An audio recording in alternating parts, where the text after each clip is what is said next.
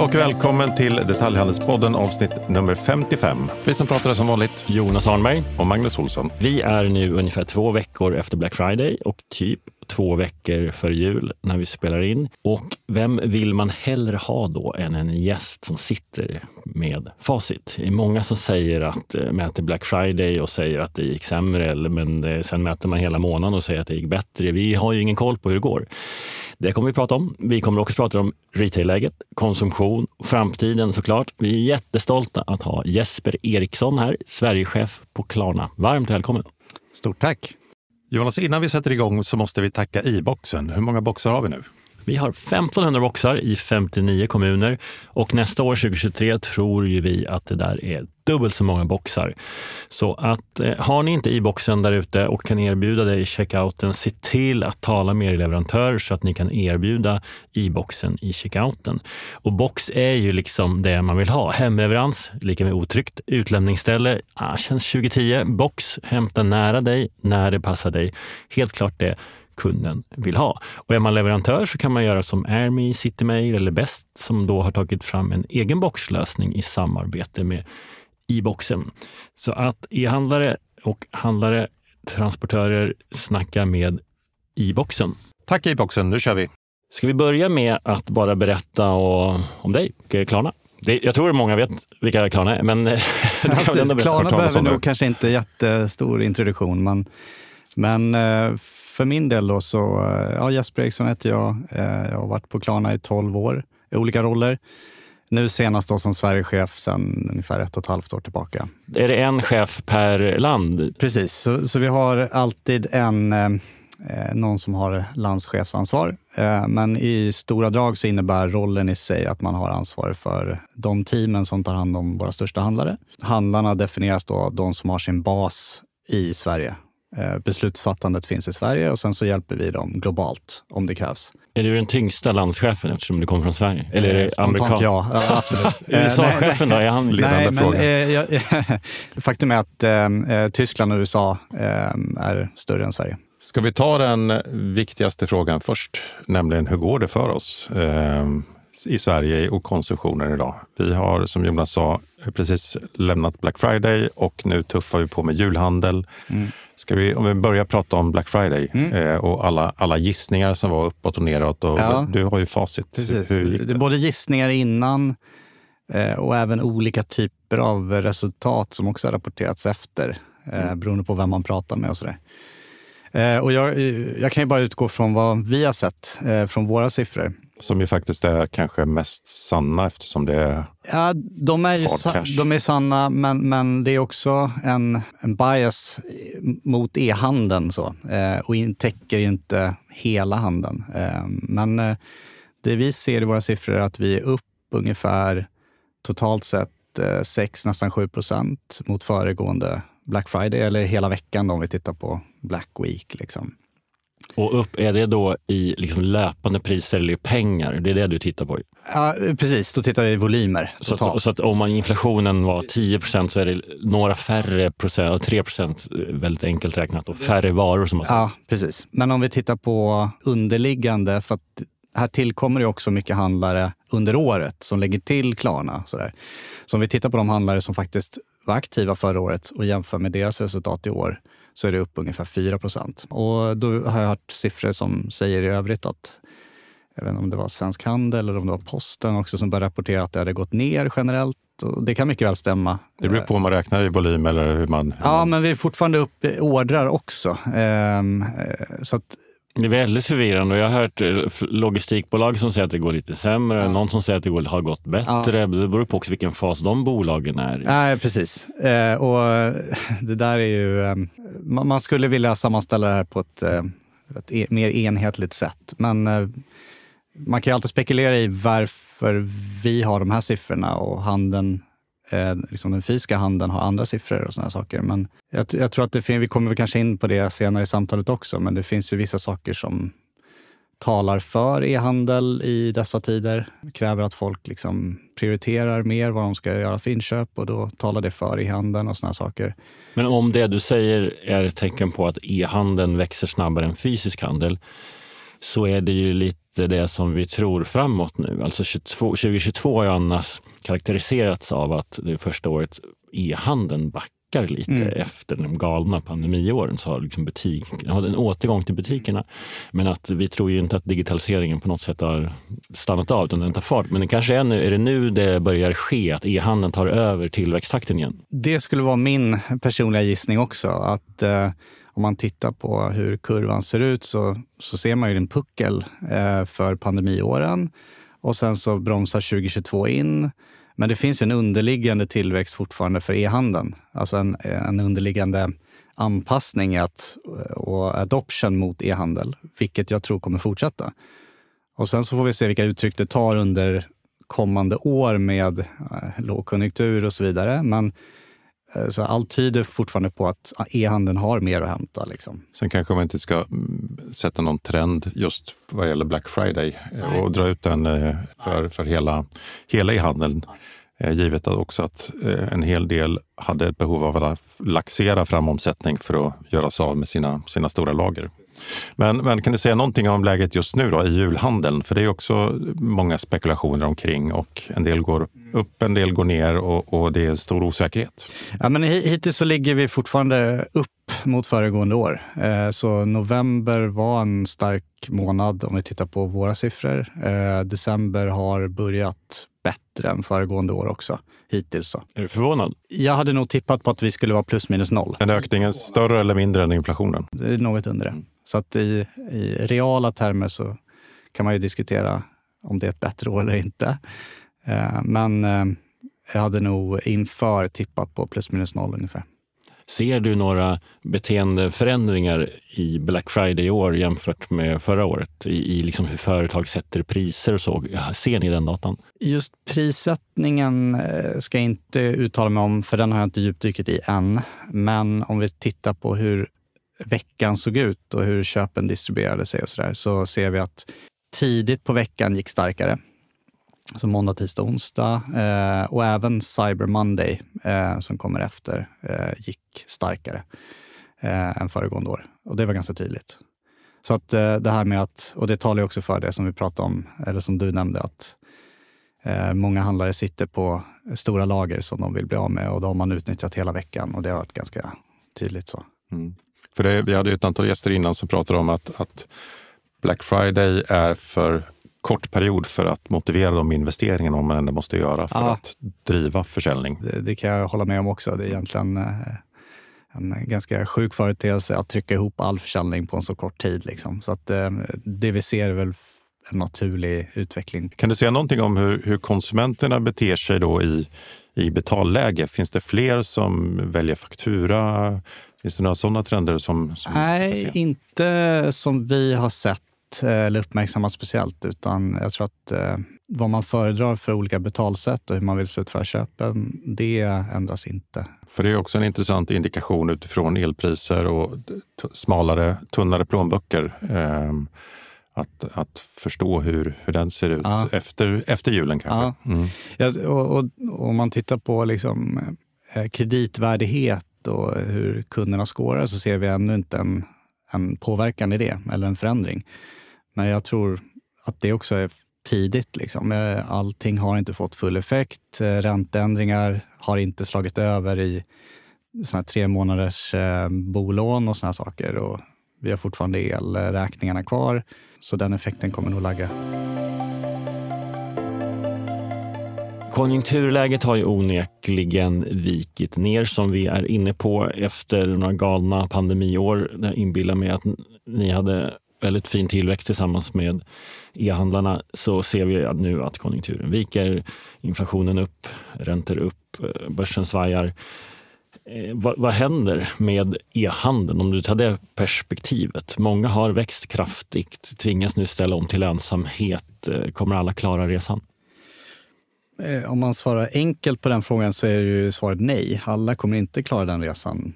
Och det blir väl en, tyvärr liksom den naturliga följden av Eh, att vi står inför en annan konjunkturcykel eh, där det sker en utslagning från de som inte är kapabla att ställa om eller som gör det för sent eh, eller som inte är tillräckligt konkurrenskraftiga helt enkelt. Men om vi spolar tillbaka bandet lite då så eh, vi har ju haft tre galna år där många drog kanske lite för stora växlar på ens egna förmåga att driva eh, efterfrågan av produkterna. Eh, så man tog liksom, man hade två bra år och så började man extrapolera sina sina forecasts fem år framöver på samma... Man trodde att det skulle komma automatiskt. Ja, exakt. Att det här kommer liksom inte, oj, titta vad bra det går. Mm. Det kan man ju konstatera nu, det är alltid lätt att sitta med facit i hand. Så att um, vi gjorde vår beskärda del av det misstaget också. Men om man då har liksom planerat för en tillväxt som är liksom, att vara 25 procent plus varje år och det inte blir så, så är det många som sitter med följdproblem. Alltså jättestora lager eh, som kanske utdateras eh, ganska snabbt. Man har panik inför det. Man har gjort investeringar för att hantera större volymer som man inte har. Eh, det finns jättemycket sådana saker som vi ser att folk brottas med just nu. Blir det färre e-handlare då? Kommer du få färre kunder? Eh, Ja, jag tror det. Alltså om vi tittar på hur pandemin, vad det medförde i form av handlare, så såg man ju ganska tidigt in i pandemin att e-handelsplattformar gick jättestarkt. Det vill säga att var och varannan människa skulle starta en e-handel. Eh, för nu hade man mer tid och man ville passa på att eh, liksom förverkliga någon dröm man haft om att eh, sälja någonting vi såg att i princip alla e-handelsplattformar såg en skarp tillväxt, det vill säga antalet startade e-handelsbutiker. Och det är ganska lätt att komma igång idag och starta en e-handel för allting finns liksom plug and play. Du har en idé och du har lite produkter och sen så kör du in dem på en plattform. Och så en bra betallösning också finns ju. Ja, en, ja. precis. Det finns det också. Eh, så, och det, också, det har ju följt pandemin, det vill säga att det var en extrem tillväxt på handlare och nu så går den eh, liksom antalet ner då? För det är många som också inser att nej, det här kanske inte höll för evigt och så, så lägger man ner sin e-handel och sådär. Um, Nej, men nu pratar du om småttingar. Nu pratar vi om jättesmå handlare. Men, men på den storhandlarsidan så är det klart att det kommer bli utslagningar. Och vi har ju delvis börjat se det innan Black Friday. Det vill säga de som inte hade tillräckligt mycket Ehm, eh, tillräckligt stadig verksamhet för att gå in i Black Friday och, och liksom se hur det här året slutar. Men jag tror också att vi kommer se en våg efter nyår med rekonstruktioner, konkurser av de som inte lyckades eh, tillräckligt bra i handeln. Eh, eh, och beroende på hur året utvecklar sig också, så jag tror att det kommer bli ett år av tuffare klimat. Liksom. Vi tittar lite mer närmare på, på Klarna och er affär. Och vi kan väl börja från början. När ni kom så var det ju eh, verkligen så att ni sänkte tröskeln för köp. Och jag inbillar mig att alla e-handlare älskar er.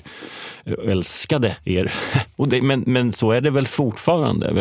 Kan du berätta om eh, liksom vad som hände då och eh, hur ni sänker tröskeln för köp nu? Mm. Eh, det är en bra fråga. Och här hände det extremt mycket. Eh, och mycket kommer bli tydligt för eh, framförallt svenska konsumenter att Klarna kommer se annorlunda ut eh, inom en väldigt snar framtid.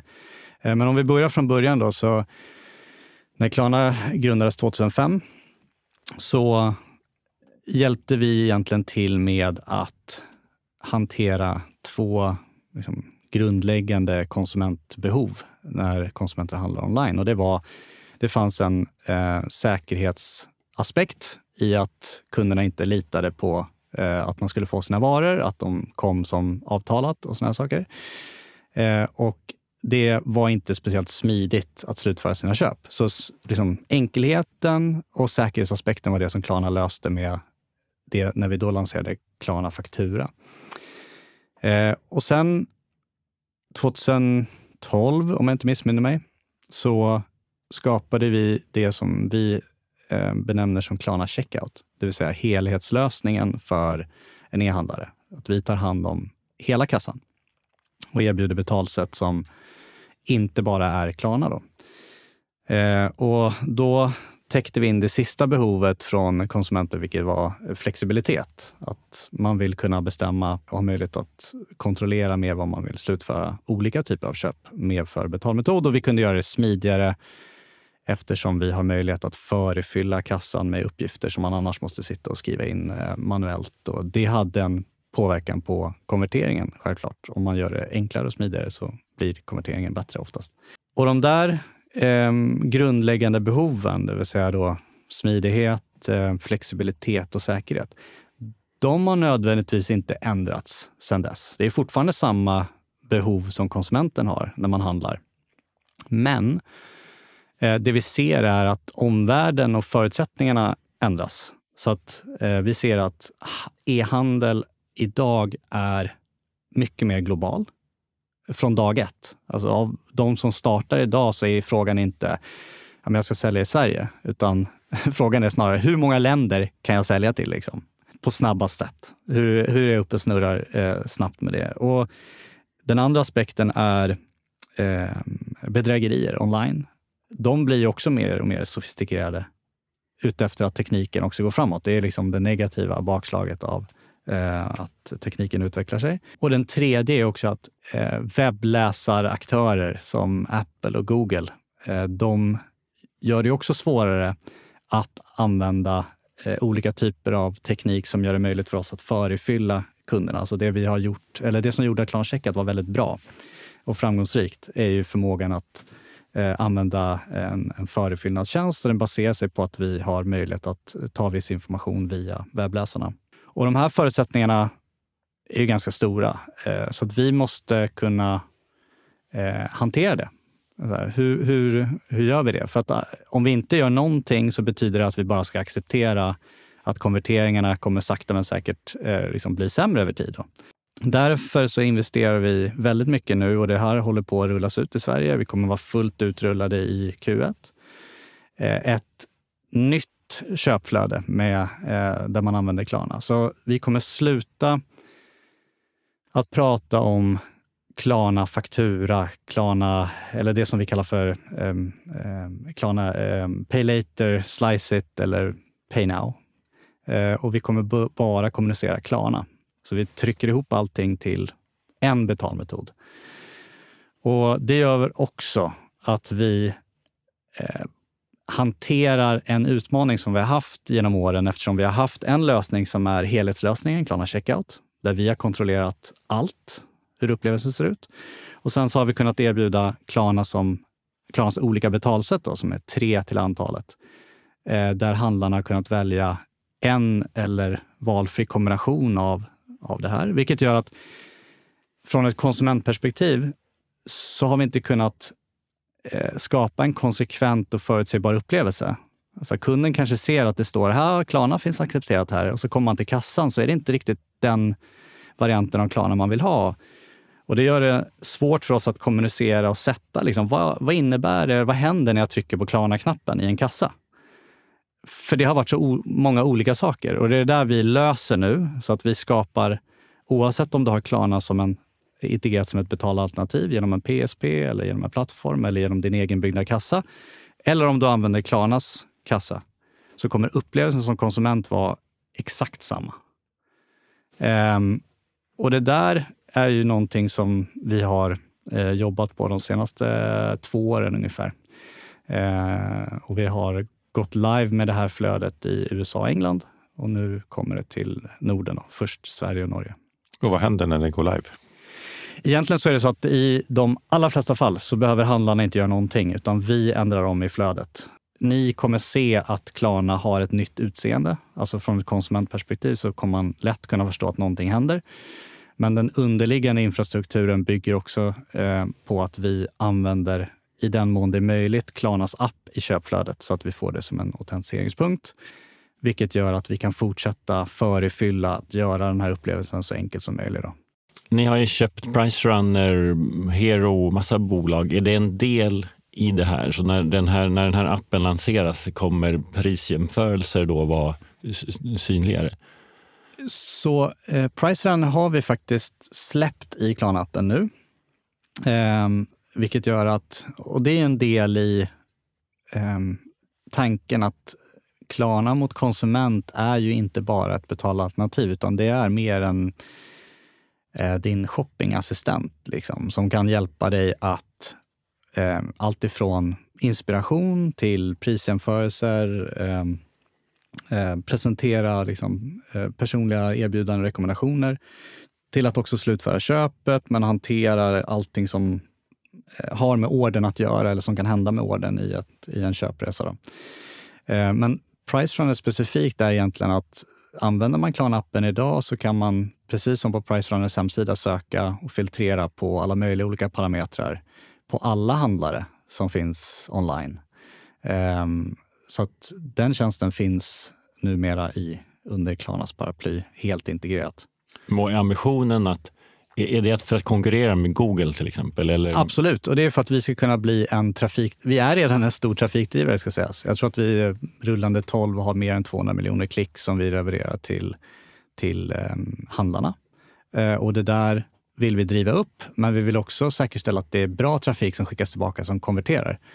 Eh, att driva trafik kan man göra på alla möjliga olika sätt, men att driva bra trafik det tror jag blir nyckeln framöver. Men, men är det också ett sätt att, äh, blir ni liksom en plattform, blir ni Amazon av det här? Eller är, är, ni går, kommer ni gå hela Jag skulle komma till det. Vad, vad är ni egentligen? Eh, liksom, är ni en bank eller är ni en personlig assistent? Eller liksom vad, berätta. Men, men vi, vi, vi, rör oss ju i gränslandet mellan banking, eh, shopping och någon typ av eh, eh, ass, liksom ekonomiassistent så, som, har, som hjälper dig att ha koll generellt nästa steg är ju att bli Amazon och ja, ja, att också så att säga distribuera varorna eller ha ett lager och så vidare. kommer ni gå hela den Absolut vägen? Absolut inte. Okej. Okay. jag vill vara väldigt tydlig. Ja. Så jag får den där frågan eh, ganska ofta. Och vår uppgift som vi ser det, det är att vi vill inte eh, sikta på avsluten i vår app. Alltså så, här, så fort vi börjar bli, en, bli ett Amazon så försvinner förtroendet framförallt för, hos brands men även hos retailers för att man tar bort mycket av liksom upplevelsen som de jobbar väldigt mycket och investerar mycket att, att förmedla. Eh, och, och, den relationen som de vill ha med konsumenten. Så att allting vi gör bygger på att vi driver tillbaka trafiken till handlarna. Men det är inte frestande att sitta, för ni sitter med jättemycket data. Ni vet när Stina i Borås, eh, liksom, eh, hur hennes inköpsbeteende ser ut i detalj i mångt och mycket, åtminstone när det handlar online. Är det inte lite, blir man inte lite sugen av att, att använda det för att... att... Eh, I, i, ja, och där, där kommer vi se eh, saker som också släpps i början av året eh, som inte handlar om nödvändigtvis att vi förutser vad Lisa vill ha. Ehm, för det är klart att vi vill kunna ge personliga rekommendationer på saker som vi tror att Lisa är intresserad av. Precis som banker har gjort med i, alla tider med, baserat på vad du använder ditt kreditkort och sådana saker. Det har varit ganska osofistikerat, men det är klart att det går att göra bättre. Men det första steget handlar mer om att eh, om Lisa eh, vill dela med sig av sin data i utbyte för att få bättre erbjudanden med handlarna, från handlarna. Eh, vad kan det leda till? Det tycker jag är ganska spännande eh, och någonting som vi tycker är relativt olöst. Eh, både online men och även offline. Kan vi inte grotta lite mer i, i möjligheten med data och hur du kan hjälpa handlarna? Mm. Eh, och om vi tar paketen till exempel som, som ju e-handeln skickar så posten och gänget vet ju inte vad som är i dem. Inte, inte ICA heller när de lämnar ut dem. Det, men ni vet det. Mm. Vad, vad, kan vi göra mer av det så för att liksom utveckla upplevelsen kring e-handeln? Om man tittar på hur man använder bankapparna eh, så loggar personer in på sin bank väldigt, väldigt ofta. Eh, jag själv gör det alltså, säkert minst en gång per dag. Har det hänt speciellt mycket? Jag vet inte, men det, det är som ett tvångsmässigt beteende. Hoppas jag att det kommer till en liten överföring. Ja, men man vill ha koll på något sätt. Eh, och så Man loggar in och så tittar man på sitt kontoutdrag. Även fast det är ganska eller det är väldigt tråkigt. Det finns inte så mycket information. Det, ser vad... det är tråkigt, den sjunker också hela tiden. Exakt, det går alltid åt ett håll. Eh, när man ser var man har handlat någonstans och för hur mycket. Eh, och det där är ganska intressant för att jag menar, eh, vi försöker göra någonting bättre av det. Det vill säga att om vi kan skapa en, eh, ett bankutdrag som är betydligt rikare, som innehåller bilder på det du har köpt, information om det du har köpt, ytterligare information om klimatpåverkan eller hur den här produkten har sourcats. Och, eh, finns det då möjligheter för oss att liksom, upp till, eller få konsumenten att, ah, okej, okay, just det, jag köpte det där på den här butiken. Eh, nu vill jag interagera med den butiken igen, för jag vill göra ett ytterligare ett köp. Eller jag, vill, jag kommer på att jag behöver det här. Att skapa den loopen, att de på ett smidigt sätt kommer tillbaka till butiken eh, och slutför det här köpet så att det blir ett typ av ekosystem i det hela. Det tror vi, eller där tror vi att vi har en roll att spela. Och det finns ett eh, Ehm, det finns en ganska stor ehm, eh, potential i det. Om man bara ser till liksom, bankkontoutdragens liksom, eh, användning idag och vad det kan vara framöver. Ni vill sexa till dem helt enkelt? Exakt, mm. vilket vi till viss del redan har gjort ganska mycket, men det finns eh, en hel del kvar att göra. Eh, men vi tror att det, det, det är en stor potential i det. Men, och i, i handlarnas eh, jobb med sortimentsanalys eller etableringsanalys, vart ska vi ligga, var ska vi sätta butiken och sådär. Där känns det som att ni har galet mycket data som, som man skulle kunna göra ännu mer av. Mm. Och det har diskuterats till leda eh, internt hos oss också. Hur vill vi? För det, vi är också begränsade på vilken data vi får dela. Eh, men sen är det också så här, vilken data ska vi dela? Eller så, vad, vad är, ska vi vara bra på? Eh, det är också en sån fråga. Eh, och där har vi landat i att, att vår roll handlar mer om att agera på konsumentens eh, eh, initiativ. Det vill säga att om konsumenten vill eh, dela data för att de tror att det finns en fördel för dem, ja, då ska vi tillåta det. Eh, så vi eh, liksom, visionärt och strategiskt så vill vi liksom bli någon typ av motpol till andra, om vi ska kalla det för sociala nätverk, men Facebook, Apple, Google, som håller sin data väldigt tight och inte vill släppa med sig och dela med sig av den, även fast kunden vill det, på ett säkert sätt. Då. Så, så tror vi att här finns det också en roll för oss att spela. Att om kunden vill dela med sig sin data eh, så ska vi eh, ordna det. Självklart enligt alla konstens regler och säkert. Men det tror jag är liksom nyckeln framöver. Men du, det här med enkelheten och smidigheten som nu kommer att bli ännu enklare och smidigare eh, med nya uppdateringar. Det finns ju en baksida på det också. Eh, och då tänker jag på det här med, med lånefinansierad konsumtion som ju dessutom riskerar att öka nu med, med tuffare tider, även om vi inte har gjort det än. Hur, liksom, hur, hur ser du på, på det? Det där är ju ett, eh, en väldigt bred fråga. Om vi spolar tillbaka bandet lite då. Så att när Klarna bildades tog vi egentligen ett koncept som hade funnits inom postorderindustrin. Faktura och sedermera delbetalning var ju liksom ett gångbart sätt som använts sedan 50-talet säkert. Och sen så tog vi den praxisen online och det blev framgångsrikt. Sen började vi inse att när vi skulle sen ta Klarna globalt var vi tvungna att bygga produkter som fungerar på ett helt annat sätt. Och de var i grunden betydligt mer konsumentvänliga än de produkterna som vi hade på våra äldsta marknader. Den typen av diskrepans, liksom, vad är det vi egentligen vill stå för som bolag?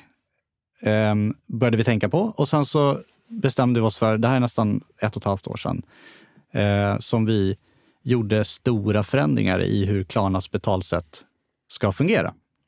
Baserat på principen att de ska vara transparenta.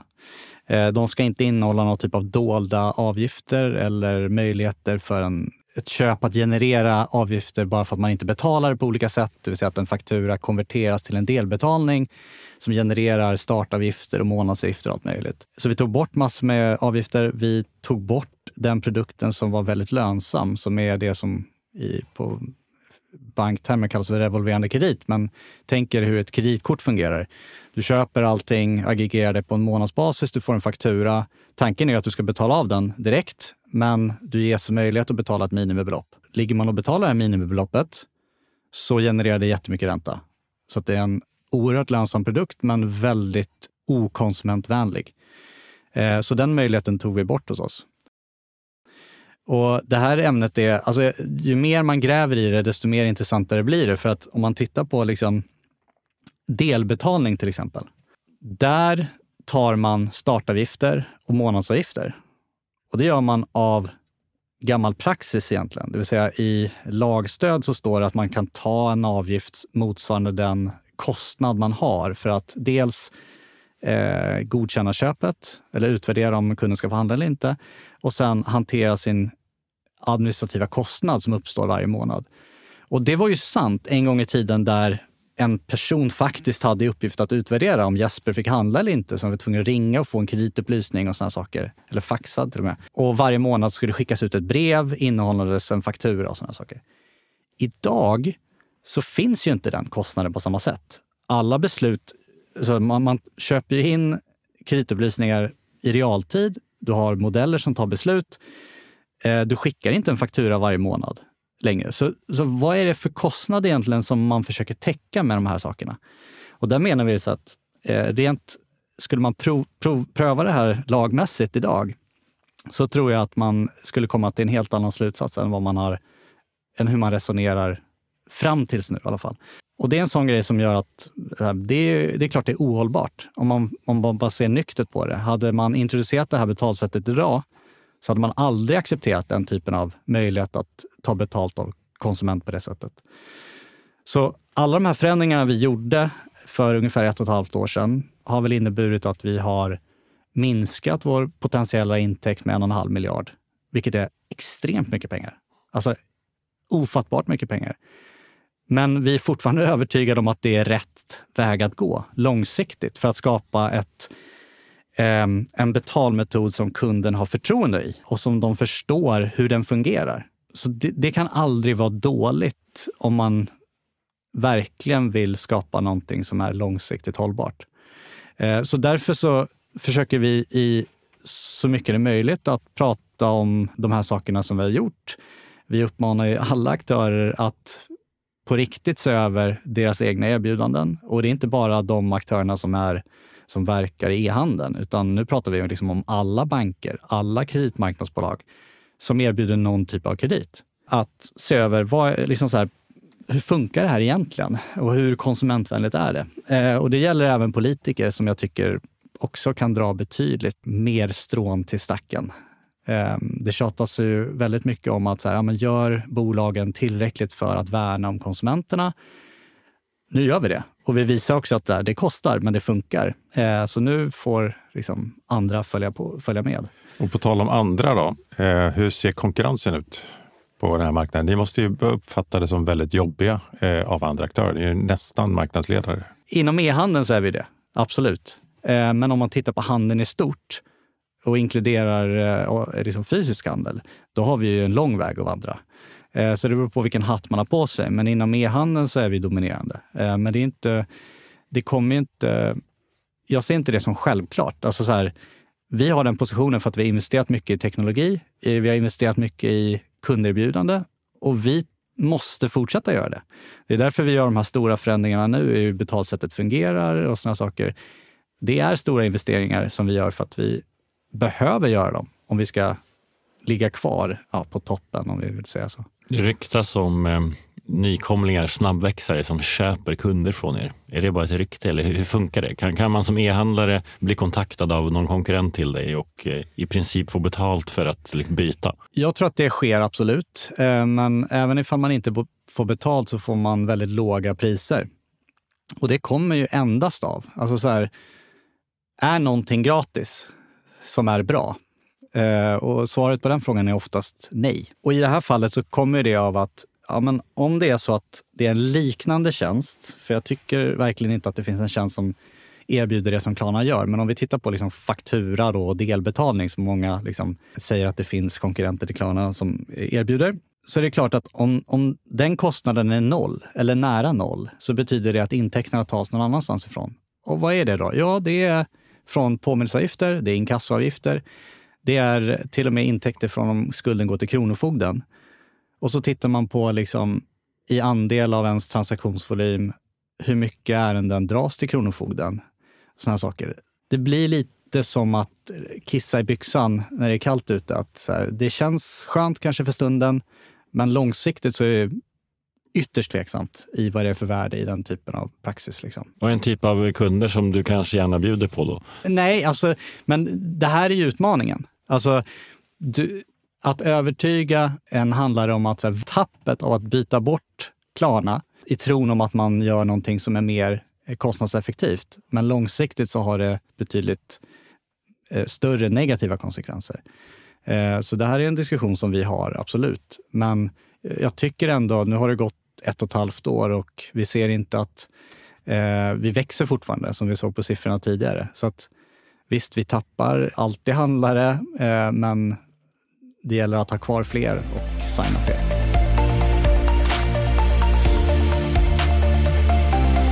Vi pratar ju en hel del om eh, handel i stort. Vi pratar inte bara om e-handel i den här podden. Och, eh, vi eh, är också lite spännande, eller lite nyfikna på att eh, höra vad du ser på samspelet mellan fysiskt och digitalt framåt. vad kan ni ha för roll där?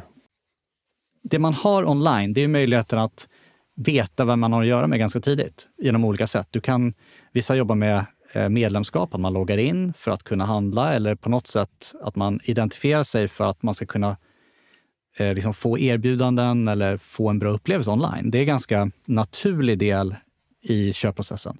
I den fysiska handeln så finns inte det överhuvudtaget. Så om jag inte handlar hos min lokala grönsakshandlare som känner igen mig för jag är där flera gånger i veckan, då, då vet ju de att ah, här kommer Jesper. Liksom. Här, man, får, man har en bra dialog, man får bra priser ibland. Men om jag går in på en stor, eh, liksom en, en eh, en större kedja eh, så är det ingen som känner igen mig. Och de har ingen aning om jag är en bra kund eller inte. Och det finns inget sätt för mig att identifiera mig tidigt och säga så här, men här, är, här är jag, jag är intresserad av det här. Vad, vad finns det här idag? Utan det, det, processen är ju liksom att jag, jag kan få hjälp, absolut, men de vet fortfarande inte vem de har att göra med. Tills jag kommer till kassan, då kanske jag har ett medlemskort och då, ah, just det, du har idag eh, köp tre, betala för två på de här grejerna. Jo, jo, men nu står jag i kassan och jag ska betala. Det är en ganska skev eh, kundresa egentligen. Det finns ju ett koncept som faktiskt har löst det eh, i form av Livs, eh, som ju har de här obemannade butikerna som också varit gäst i podden, där du loggar in med BankID för att få komma in i butiken. Mm. Och under köpresans gång så kan man faktiskt kommunicera med kunden. Mm. Eh, pusha erbjudanden eller pusha, den, den här fredagen så har du glömt din BSO som du alltid handlar. Mm, eh, mm. Men tänk om det fanns en tjänst som skulle kunna göra det och erbjuda det i alla butiker? Känner du någon som håller på att jobba på Kanske. det? Det är jättespännande. Den tröskeln för att registrera sig på vägen in är ju den man behöver knäcka. Liksom. Eh, utmaningar ser olika ut om man tittar på online och fysisk och frågan är liksom, det finns jättemycket man kan göra för att dra dem närmare varann. Eh, men, men de är ju i sin natur olika och kommer att vara det framöver också. Ditt uppdrag eh, som Sverigechef, är det att få fler e-handlare på kroken eller är det, eller, och att också växa fysiskt? För ni, ni, ni är inga jättar eh, i den Nej. fysiska handeln. Eh, det är en bra fråga. Jag, vi har haft olika tekniska lösningar för in-store, som vi kallar det. Hur man ska betala i butik. Och nu håller vi på att konsolidera det och vi gör större satsningar på just fysisk butik. Så att det man kan se det på är till exempel om du använder Klarna-appen idag så finns det nu en Flik där man kan gå in och så ser man alla butiker som erbjuder Klarna. Eh, och där ser man också hur man betalar i butiken. Eh, och den tjänsten kommer vi fortsätta att bygga ut så att man kan få lite mer sofistikerade funktioner. Och vi satsar på att betydligt bredda Klarnas presence eh, i fysisk butik under det kommande året. Så. Man måste ju nästan kunna ersätta en del kassor och personal som står bakom kassan. Eh, det är nog möjligt, men jag tror att vår första, liksom, eh, vårt första steg är bara att komma in i kassan. Eller ja. Få folk att förstå att Klarna är ett alternativ som även funkar i fysiska miljöer. Mm. Um, så det är ett, en, ett stort fokus för oss. Ja, men det skulle varit kul att använda er som en scan and pay-app också. Ja, exakt. Vi pratade om e-handel tidigare och du tror på fortsatt tillväxt. Vi har ju i våra eh, avsnitt pratat och killgissat om eh, en dubblering igen om ett antal år framåt. Vad tror du är de stora skillnaderna då jämfört med e-handeln idag? Jag kan, jag kan börja med att förtydliga också att jag tror att eh, e-handeln står inför tillväxt, ja. Men framförallt så handlar det också om relativ tillväxt i, i förhållande till fysisk handel. Det vill säga att den kommer ta Sen om den är i absoluta tal, ja, det beror lite på konjunkturen och sådär. Men jag tror definitivt e-handeln har mer att hämta. Jag tror att man kommer se en e-handel som är betydligt mer anpassad efter konsumentens eh, behov. Det vill säga, eh, man jobbar betydligt mer skräddarsytt efter varje konsument. Eh, och det finns en möjlighet för konsumenten att uttrycka vad man är på jakt efter och bygga någon typ av relation innan man faktiskt gör köpet. Den tror jag stenhårt på. Och sen så självklart som så här, betydligt smidigare integrationer mellan eh, in-store eller eh, mellan eh, e-handeln och fysiska butiker. Ehm, vi kommer se betydligt fler, ehm, liksom en, en upplevelsebaserad butiks, alltså i fysiska butiker och sen så kanske använder man online som någon typ av orderhantering liksom, i det fallet. Men ehm, betydligt mer skräddarsytt för konsument i alla fall. Och vilka är de stora skillnaderna för Klarna? Vi kommer fortsätta att bygga produkter som löser konsumenternas problem i deras vardag. Det betyder eh, utvecklade tjänster för, eh, inom eh, bank. Eh, allt som har att göra med inspiration och hjälpa kunderna till att göra bra köp.